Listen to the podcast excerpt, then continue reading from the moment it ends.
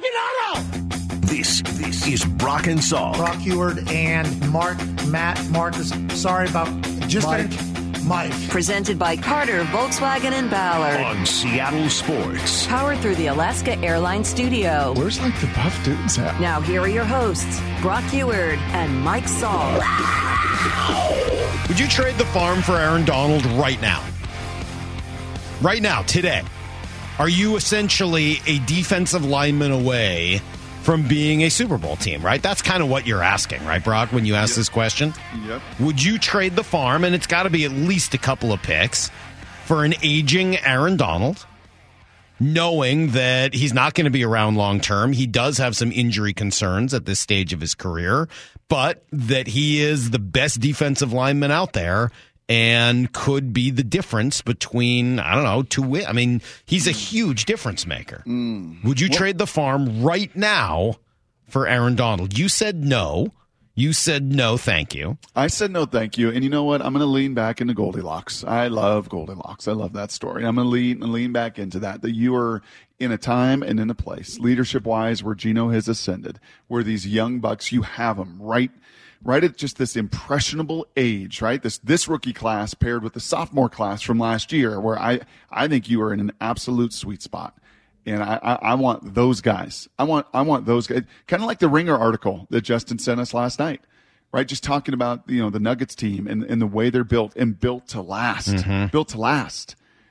I I just I don't love the Marlins. I don't love what the Rams did. I don't oh, I don't love that. It's amazing seeing some of the response. I mean, G walked in. I asked him the question. He was like, "Uh, yes, absolutely, one hundred percent. That would be the thing that puts this team over the top. It makes them a Super Bowl contender." Yep. They, Jalen I mean, Ramsey, by the way, traded for a conditional third round pick. Okay, I think you'd have to give up more than that in yep. order to get Aaron Donald, just based on the position he plays and the fact that he's within your division. But I, I don't know, man. Like I, Rams already paid him his fifteen million dollars in early March. So they had to make a decision March sixteenth in the new, new league year. Roster bonus, they paid him fifteen million dollars. But can you take on some cash? Can you eat some of their cap? You know that. that well, let me let me see what the people out there say. eight six six, nine seven nine, three seven seven six. Stevens in Arizona. Good morning, Steven. Good morning. Um, I I definitely wouldn't. I mean, especially coming off a year like last year where he was injured. Not only are you adding age and all that beat up on his body, but he came out of last year injured, only had five sacks last year. Five sacks. I mean, yep. he played eleven games, more than half the games, and he only had five sacks. Every year before that, he was double digits playing full, full uh, the full season. So, yeah, I mean, if you're going after twenty twenty-one, going after twenty twenty, sure. But where he is now in his career, I don't think it's worth it. It's it's a risk management analysis. No, it's not. It's not. There's no benefit to it at this point. He'd be the Colton Wong. He'd be the A J Pollock. He'd be one of these veteran guys that, you know, you, you're looking at the tread and wondering how much is there, and you're trying to project. We know Aaron Donald. I mean, that, that is the one thing. I mean, you know him as well as anybody, right? Uh-huh. I this mean, is not one of those guys that you trade for. Like, I don't know if I really know Aaron Donald. No, I I know Aaron Donald. Is he Donald. good? Is he not good? What would yeah. he look like in this building? Would he have any success uh, here? Geez, I don't know. Yeah, you know him pretty well. eight six six, nine seven nine, three seven seven six. Mike's in Spokane. Hi, Mike. Hey, how you doing? Good. Yeah, I definitely trade for him. Um, I think there's too much, uh, too much potential there. If he's anything even close to even half of what he was the last, you know, mm-hmm. you know, a couple of years or three years before last year, before he got injured. All right. Uh, it's definitely worth the risk. It's worth the first. It's worth the second. Um, hopefully, he can play for a couple of years, but I would take the I take the swing. Off the top of your head, how old is Aaron Donald? Just if you had to guess. I don't know if you guys looked this up. Do you know, Justin, off the top of your head, how old is Aaron Donald? Uh, thirty-three. Maura? I'm, oh. Off the top of your head. Uh, I was going to go twenty-nine. I know that he was in the twenty fourteen draft class. I, I know that. So twenty fourteen, it's twenty twenty-three. He's got to be thirty, thirty-one, thirty-one. He's thirty-two. I actually thought he was older than that. If you had asked me, I think I would have said thirty-five. It feels like he has just been around forever, and I would have said he's like getting towards mid-thirties, and he's one of those ageless wonders. thirty-two. It's right at that point where you're like, uh, he could absolutely be going downhill. Or there have yep. been a bunch of pass rushers and defensive lineman type guys Bobby who've Fish. had a lot of success in mm-hmm. those early to mid thirty years, Brock, mm-hmm. where you go, geez, I could I could kind of see it. No, I'll tell no, you what, when I first heard it, my instant reaction was flat no. Mm-hmm. I'm kind of coming around well, on the idea a little bit. How old was uh, one of your starting defensive tackles last year in Al Woods? Right, he was like thirty-eight or something, right? And and how, Shelp, how old is Von Miller? Top of your head. He's older. Is he really? Yeah, but he came out of oh, school don't spoil young. It. Oh, I would have guessed he was younger. Mm-mm. Huh? He's thirty-four. Yeah, yeah I, I, I'll tell you. In so, thinking about it, so here now, now here's the reality, right? We know cash where, on hand. Where else I, are you going to find yourself a defensive lineman? I mean, look, at the end of the day, the Seahawks have a gigantic need at this position. He's not the nose tackle, nose tackle that they no, need. He's not. Nope. But, God, don't you find a way to make it work if it's Aaron Donald? Yes. Now, it, to make this move, and I'm sure that the Brady Hendersons, if they're listening, are going, this is just ridiculous. Right. It's, it's not even a real. They don't even have cash on hand. Why are you guys doing this? Well, if you, you probably have to cut Jamal. Okay. You'd have to you'd have to eat that dead cap. Where do I sign up for that? And you'd probably and you'd have to free up enough cap space, and you know. So again, this would be an all in. Like, I would. Ab- I mean, would you cut Jamal Adams to have Aaron Donald? Yes, of course you would, right? But it would. But it would put you further behind that holiday bill. You you would do this knowing that in a couple years you're now going you're kinda, to come now you're kind of reminding me why I, I know because said you no. you are uh, what what are you you are. Um, Gosh, morally liberal, fiscally conservative—is that what it is? Is that I'm not that, actually. No, you're not. I'm I'm just liberal. Oh, okay. Well, but but you do have some understanding of of, of finances and how it works, ah. and your spending. You do have some conservative nature to ah. you. Yes. So you don't just spend flippantly. I know my buddy Salk. Yeah, yeah. You you know your dollars. And you know that in this case, you, this would be an, an all-in and that the bill would come due eventually. I think the problem is, the, the, the real question you have to ask is, are you are you a player away? That's what you got to ask. Correct. Are you one player away from competing for a Super Bowl? And I guess as as much as I fancy the idea and why I could kind of go back and forth on it and say that there's a real conversation to be had here, um, do I think the Seahawks are, are an Aaron Donald away from a Super Bowl? That'd be hard for me. Not a Super Bowl, winning a Super Bowl. The yeah. only way you do this is if you win a Super Bowl. That is why the Rams that'd went be, all in. That'd be tough for me, man. They that are would be tough somewhere for me to between say. twelve and fourteen in most power rankings. Is Aaron Donald going to make you top five? Is Aaron Donald all of a sudden right. against San Francisco and Philadelphia yeah, going to make you me, legit? And then, you know, and then on top of that, oh, by the way, Pro Football Focus, do you see what they just graded your offensive line? I did see that, yeah. That would be thirty out of thirty-two. Yeah, I, I, it would be hard for me to say that Aaron Donald would be the thing that gets you over the top and makes you a Super Bowl winning team. So I guess you're right. The answer is probably no, but I could get myself excited about it. Like I could I could see a moment where I was like, yeah, all right, I could uh-huh. I could kind of sell uh-huh. this. John in Normandy Park will remind me that that's a terrible idea. Final word, John. Uh, good morning, fellas. How are you guys? Great. Quick quick thing. Now, if our coach was, if Pete was in his fifties or late forties like McVay, I would say absolutely not. But we all know his career, you know, before he hangs him up, he needs another one. He wants another one. And I think not only does it fill in the, the major need on the team, mm. it, it also help him come closer to, you know, getting another ring. And also the Geno Smith signing kind of helps you with that because your quarterback isn't eating up forty plus million mm. in cap. True. Yeah, true. Now, with that being said, Now, with that being said, I looked while you guys kind of started this conversation. I think he's owed like sixty-five million dollars over the next two years. That's it? So, that's it. Yeah, we'll just rabbit my couch cushions and help out. Yeah, right. no, no, well, I, as we I, said I, at the I beginning, John, thanks for the phone call, man. We just were running a little late. It, it, it probably doesn't actually work. Just it, it, it like it's not a fit, but it's a fun conversation. Mm-hmm. I don't know. I. I could be intrigued by the conversation, even if I don't know that O G I could pull the trigger is going to be it. in your ear the no, rest of the wait. day, and I right. know what he's going to come in tomorrow at eight thirty. Oh, We're going to oh. get a whole thing on this. Uh-huh. Great, good for us. This is what we have uh, to, to look forward to ahead of us. All right, uh, we will speak to Jerry dipoto coming up in twenty minutes after everything you need to know next. Brock and Salk, Seattle Sports on seven ten and Seattle Sports dot com. Need to know. fifteen minutes past every hour with Brock and Salk. Here's what you need to know. Up first. Well, there are certainly games that are more frustrating than others, and I get it. When you don't play well, you don't deserve to win, and sometimes that'll make you mad. Last night, I thought the Mariners played pretty well. I thought they had a pretty good approach against a very good young pitcher, and I thought every single break seemed to just go away from them, from the number of balls that hung up out there and, and were caught that looked like they were going to be home runs to ultimately what could have been the game-tying grand slam. And the two one to Suarez. Swing and a fly ball. Deep to right field. Sanchez going back to the wall. Leaps up and he makes the catch. Yeah, that could have been better. That was that was a little frustrating. One of at least four that looked like it was gone off the bat. Throw in a couple of dinky hits for the Marlins, including a gigantic Baltimore chop, some atrocious umpiring behind the plate, and you end up with a four one loss last night, Brock. Yeah, I, I mean, baseball has a way of, of working itself out, and Scott has said this. I'm sure Jerry will echo it here in about ten minutes when he joins us for his weekly Thursday segment that, you know, you got to do the right things. I always appreciate your response, Justin's response, Mora's response, everybody's that I know's different responses around our market. And, you know, Justin would tell you, you walk six guys, you, you throw wild pitches, like hard hard to win baseball. Mm-hmm. I mean, that that and those things unfortunately happened. So much of this has been about the offense this season that actually when you play pretty good defense, you'd love to you'd love to see. I guess frankly it's this.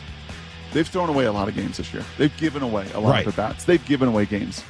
This series, they did not. And they won this series. Would they have loved the sweep yesterday? Were those walks giveaways? I'm not going to quite go there.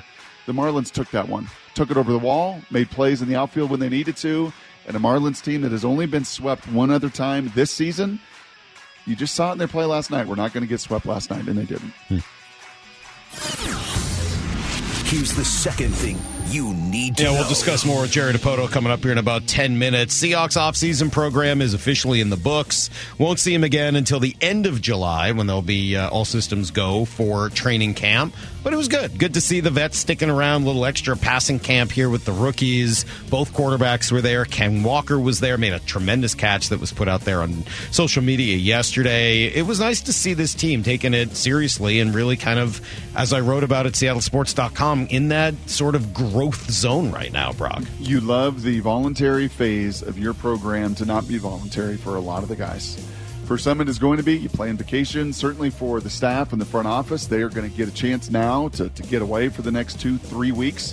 It is about their only slice of true vacation in an N F L calendar to get away from things.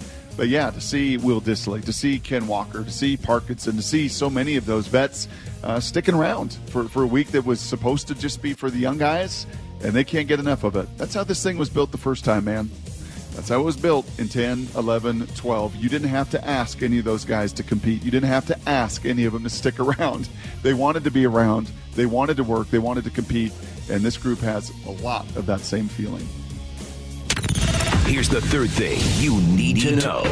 Well, with the uh, Stanley Cup now awarded, it's time to start thinking about the N H L offseason. Another team in town looking to continue to get better, coming off of a playoff performance. And, yeah, you got about two weeks, just under. Uh, the draft will be June twenty-eighth. Free agency starts right after that on July first.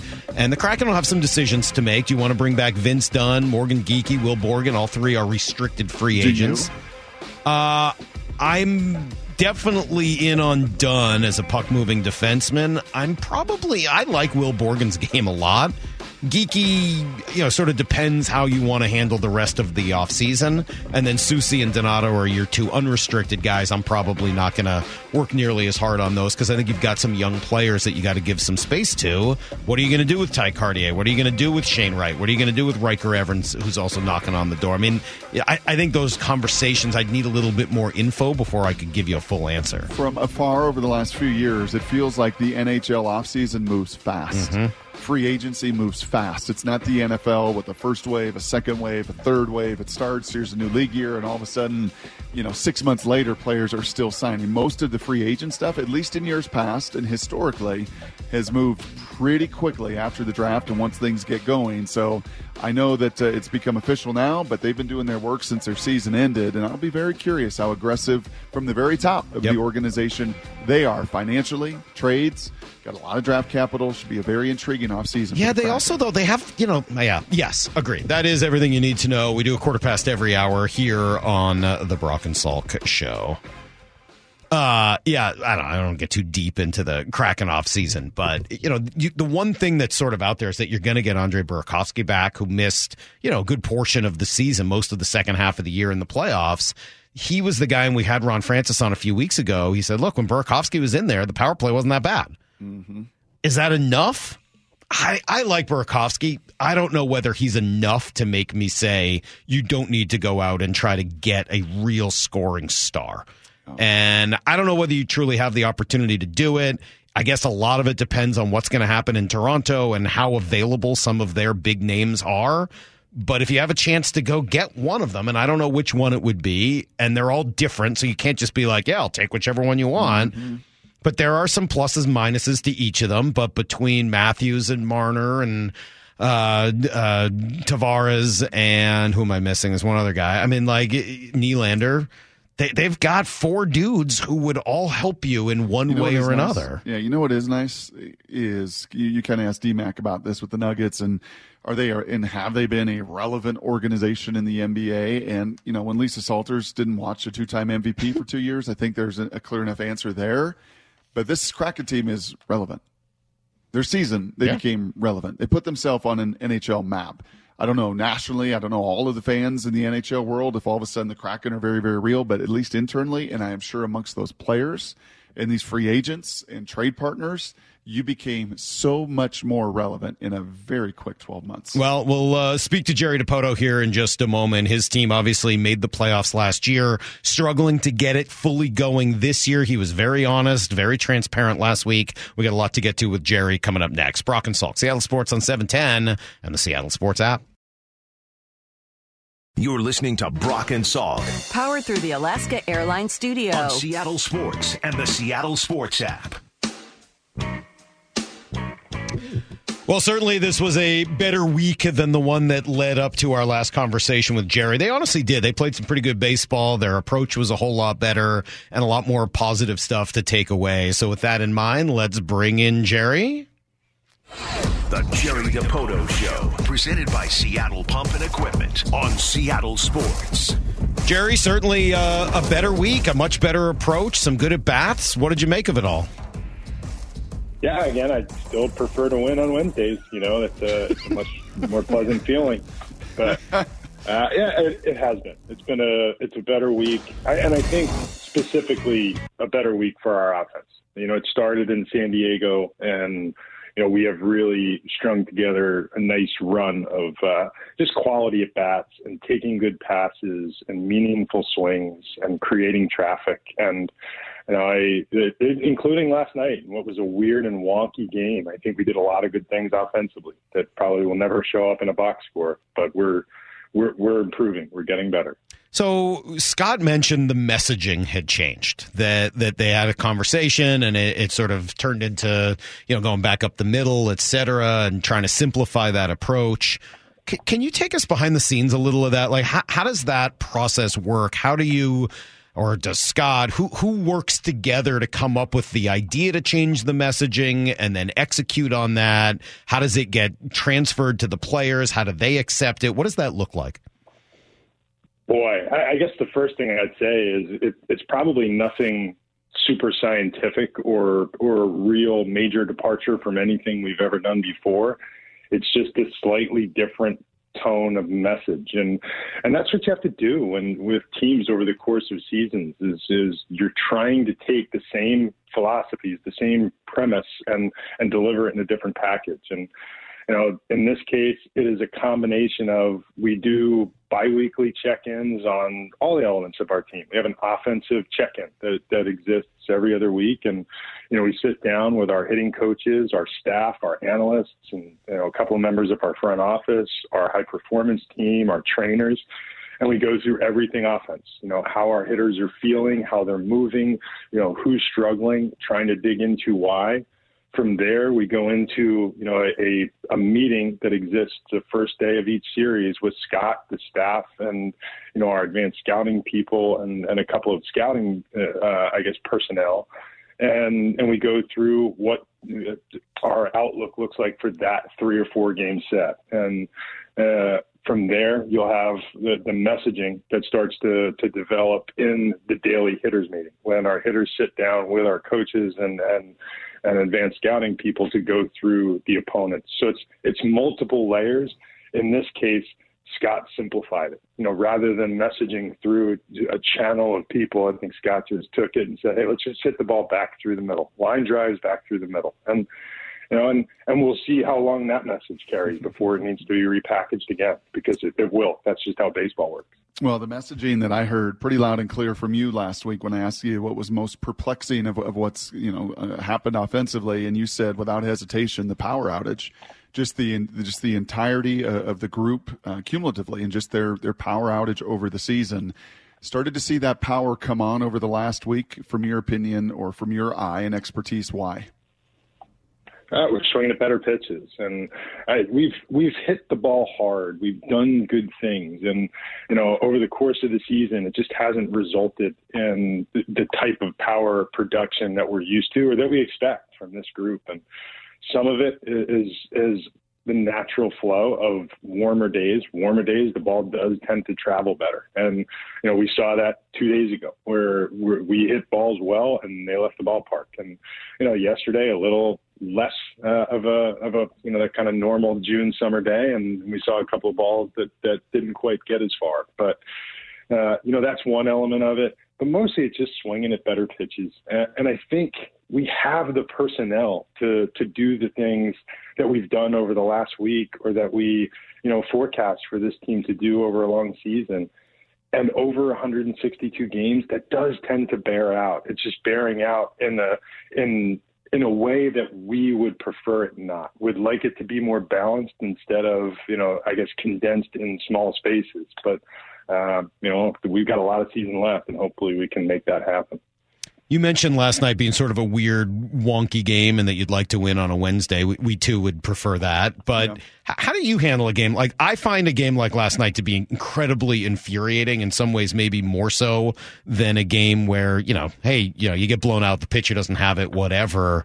You know, the sort of, I don't want to just call it bad luck because I think that's unfair, but the sort of, you hit one hundred five mile an hour rockets that get caught, the other team hits seventy mile an hour bloops that fall in. How, you've been around this game a long time. How do you learn to not be so mad about those things? You know, I did, weirdly, last night, like you, I think it's you, you go through nine innings of mounting frustration. And, you know, frankly, it wasn't a particularly favorable strike zone. There were a lot of things over the course of that game that were frustrating. And, and we didn't pitch well. You know, we, we created a lot of our own issues with, with freebies and, and allowing, you know, the, the, the Marlins to create traffic so that the softer contact did score runs. But, you know, To, to have so many balls driven to the wall, frankly, over the wall and brought back, uh, it, it's by the time it ended and the way the ninth inning transpired with, you know, what looked like vintage June twenty twenty-two Mariners ninth inning starting to, to shape up with the chaos.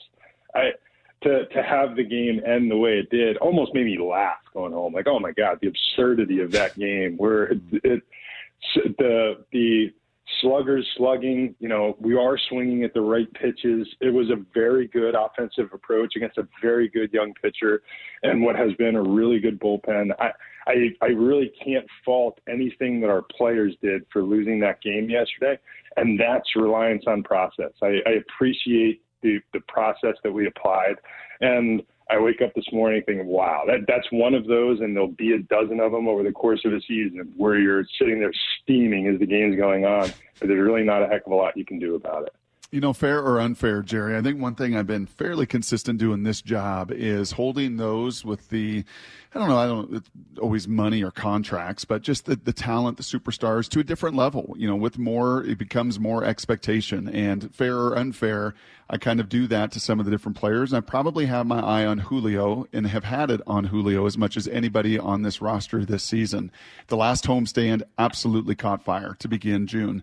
Uh, since has just cooled off a, a little bit, and it's been a little bit of peaks and valleys, more so than maybe I anticipated this year. How do you characterize his season through sixty-seven games? Yeah, you know, just like that, you know, a little bit up, a little bit down, um, still magically. And I, I say this, he's still on pace for something in the neighborhood of a thirty thirty season as an above-average offensive player who's played phenomenal defense from pole to pole, and he's twenty-two years old. It's he's trying to figure it out. You know, there's so much that goes on with being a star in in today's sports world, and and so much of it exists away from the field. And you know, to some extent, I think Julio is trying to balance that out. You know, trying to trying to approach a league that now knows a little bit about more about him. I, I guess you'd say, you know, he's he's trying to deal with what has been a pretty streaky season for him, and you know, not the best degree of batted ball luck. He continues to hit the ball hard, and you know, Julio's issues from day one, and and really the only issue that he has had this season is about the pitches he chooses to swing swing at. It's it's not been as consistent a part, you know, of his game as it has been in in the past, and that goes back through his minor league days. And and I do think that it, we saw a ten-day stretch where it was fabulous and the results were phenomenal. You know, this this past week, the rest of our offense is really clicking. And, you know, every other day or every third day, we see Julio rise up and, and we see what he's capable of. And and it'll become more consistent. I'm I'm very confident in saying that. But it's, it has been a less consistent run. And I the thing I remember is he's trying to adapt to a lot in his life. And And he is a twenty-two-year-old with immense talent who's still having a pretty good year. What are those challenges? I mean, what what is it that comes with being a star at this level like Julio that, that does make the world more challenging? Well, you know, I think the, the first and foremost where this conversation began, you know, the, the fact that Brock would cite, you know, Julio in that light. You know, there's an expectation of Julio as a star. And And that's something that he's not dealt with before. Oh, he invites it. You know, he embraces it. He wants that to be the case. You know, we're we're three weeks or so out from the All-Star game. I know there's a lot of pressure um, externally and, and that he puts on himself to be there. And part of that, whether it's, you know, part of that game, hitting in a home run contest, it's the celebrity away from the field. You know, I, I don't think I'm, I'm letting anybody in on trade secrets that over the course of the offseason, Julio was very much a part of, of you know, major league branding, from you know baseball cards to as to trying to capture the imagination of a new generation with a very exciting young player who has an engaging personality. And and as much as most of that comes naturally to Julio, which is why it, it jumps through your T V in the way that it does.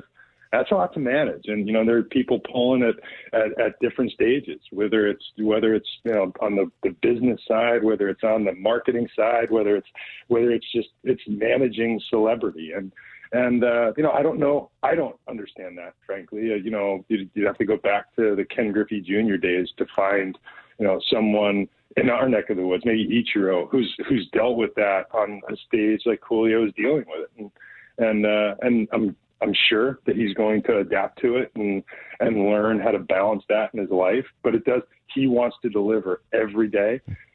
Last year, he wanted to deliver every day for our team and our fans. You know, now there are more elements, you know, being, or, or I guess spices in that stew. He wants to deliver for so many people, and you can't really play that game. You know, it, it has to be about a small group. And, and, you know, I think once he gets back to, to playing his game and, and doing his thing consistently, it's it's just a maturation process. And, and there's so much to love about what he has and what he's done, even this year where it's been a little bit more up and down. But trying to understand what he's what he's learning along the way. And, and we're all going to be better for it in the next year, two years, five years, because he is going to be one of the stars in this game and, and continue to be the, the focus When, when people flip on their T V, and, and he's learning how to deal with that. I don't want to get you fined, so I'm not gonna I'm not gonna have you talk about the umpires. But I am curious in uh, in other sports when you have rough calls, the the coaches, the organization writes to the league office and will get responses. You know, of hey, yep, this was wrong. Yep, this was wrong. Yep, we should have done a better this. And sometimes you know they're so egregious that the league offices will make that public and put it out to in a press release to everybody to try to to cover a little bit. Baseball's different. one hundred sixty-two games. These guys, there's now websites that you go to that show you their pitch accuracy, that show you their grade, that show you the run differential. Is there anything in, in your league that you guys write to to the league offices and say, hey, you know what, we got five at-bats last night that were just kind of diminished by balls well outside the zone, or does that just take care of itself through the process? I mean, we can write that letter, and there have been times in my baseball life, you know, as in doing the jobs that we do now, that we might, or simply pick up the phone and, and call the people at M L B who are most closely associated with the on-field group, you know, over, overseeing umpires, et cetera. I've made that call uh, a number of times, including, you know, a number of times last year during the, the first early stages of, of the season when, when Julio was experiencing, you know, some, some unfortunate ball strike luck.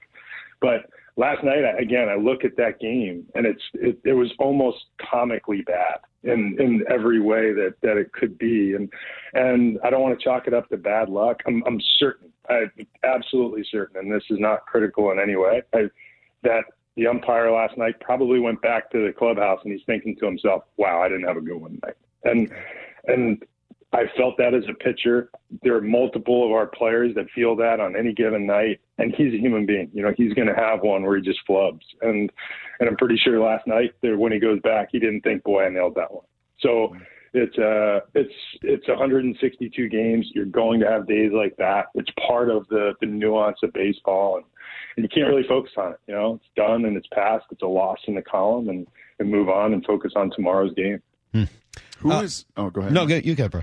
Who is Jose Caballero?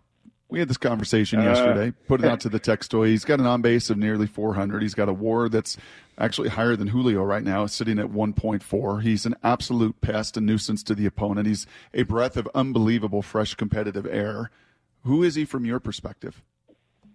Uh, it's, it, it is shaping up to be that he is a, an impact player on this roster without really having that big gaudy tool. His his biggest tool is his on-field awareness. And, you know, for for a young team that's trying to grow, and, and frankly, one of our less experienced players in, in, in Jose, there's his on-field awareness is just off the charts good. And, you know, having had a chance now to watch him play regularly like we all have, it's uh, you know, we've seen him play before in three and four game pockets in the scouting world. You know, we've we've received feedback from minor league staffs who've who've had a chance, and, and he's always been very highly thought of in our system as a result of his, you know, just baseball I Q. But it just jumps off the page. He's it's not gaudy power. He is a plus runner. He plays good defense. He scraps his way on base.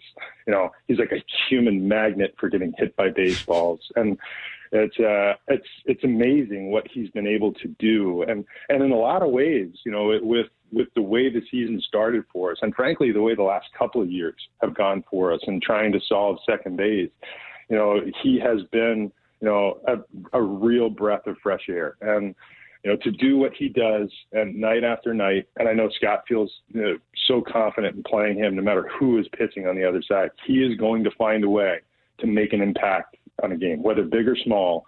And you know, to have that type of player, you know, the, the, that type of coach's awareness on the field is just extraordinary. And I and he has been awesome for us. And, and over the last month, maybe the most valuable second baseman in baseball, which is pretty stunning.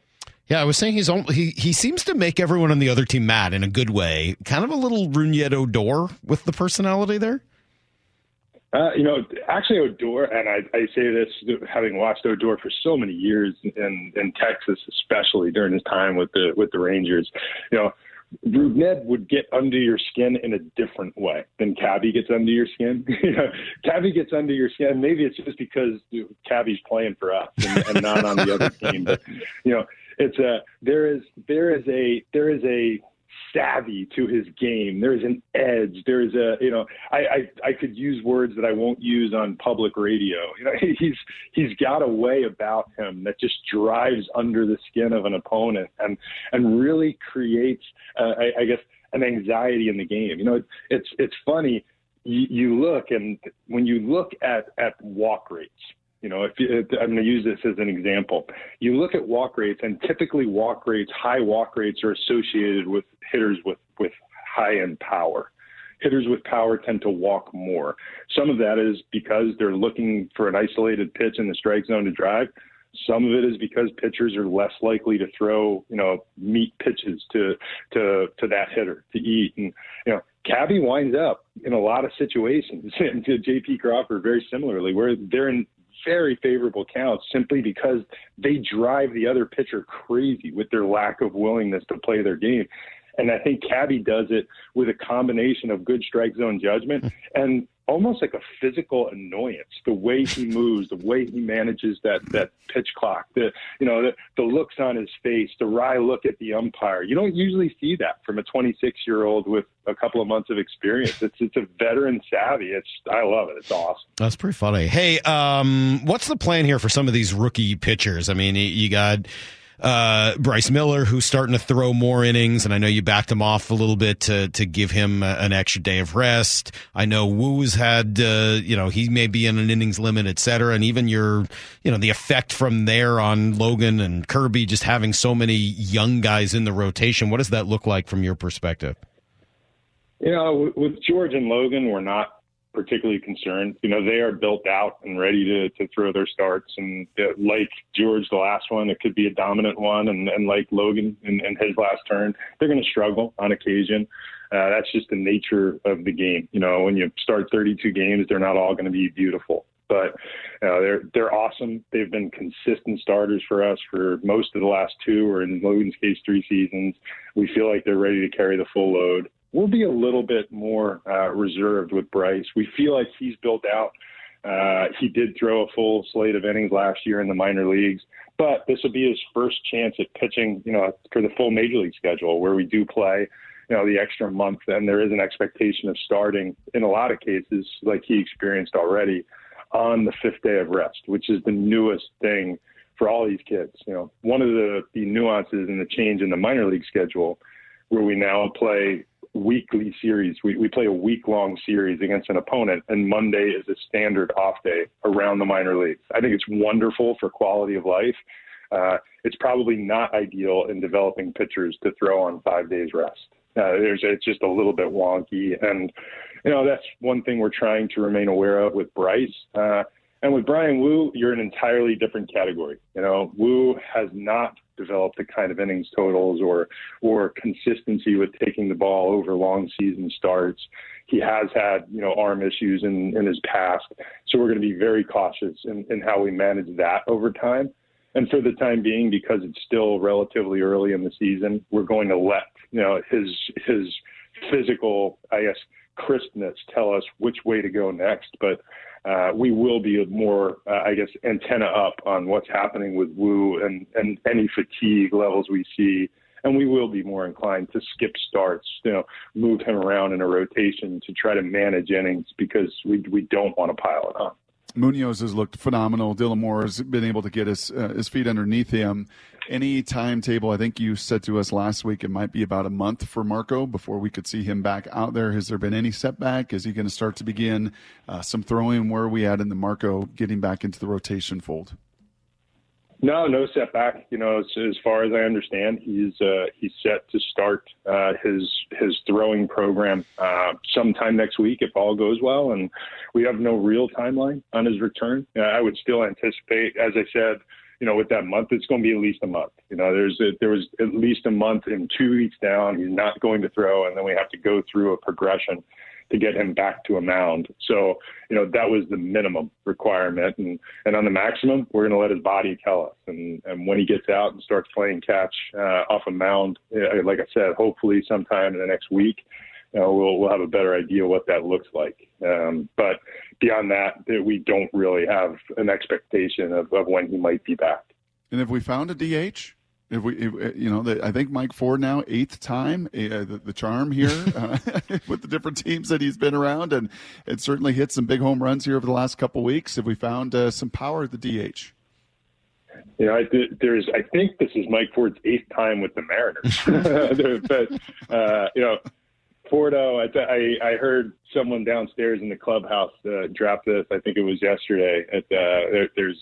Hey, we're all good. We've got George Herman Ford. Uh, and, and I think, uh, you know, Mike is, he's an interesting guy. He has been, you know, from really from the time he signed with the Yankees as an undrafted free agent, He has been an awesome minor league offensive player. Is it a combination of swing decisions, on base, power at the minor league levels, and and uh, it's what drove us to picking him in the Rule Five draft back when we did. Uh, it is what has attracted us to to bringing him back to the organization so many times, and and he has had pockets like we're seeing right now. You know, a couple of years ago with the Yankees, when when they were you know really set back by injury, he got an opportunity to play, and, and he got meaningful playing time, and he delivered meaningful results. And and I think, if if being honest, this is the first time in, in, in his run as a Mariner that he's gotten meaningful or consistent playing time instead of just being occasionally dropped in as a D H or a pinch hitter. So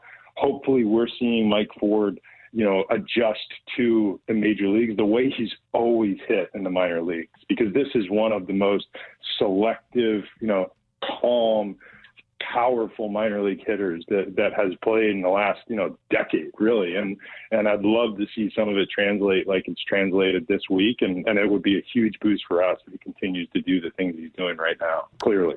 Jerry, good stuff as always. Thank you uh, for doing it. Hopefully this team can win on a Wednesday next week so that we uh, have a different conversation on a Thursday. I don't know why it seems to go this way constantly, but uh, a much better week approach-wise. Thanks for all of the info, and uh, we'll talk next week.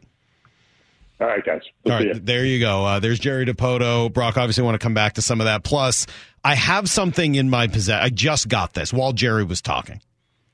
When I read this to you, you're going to fall over. You're not going to believe it.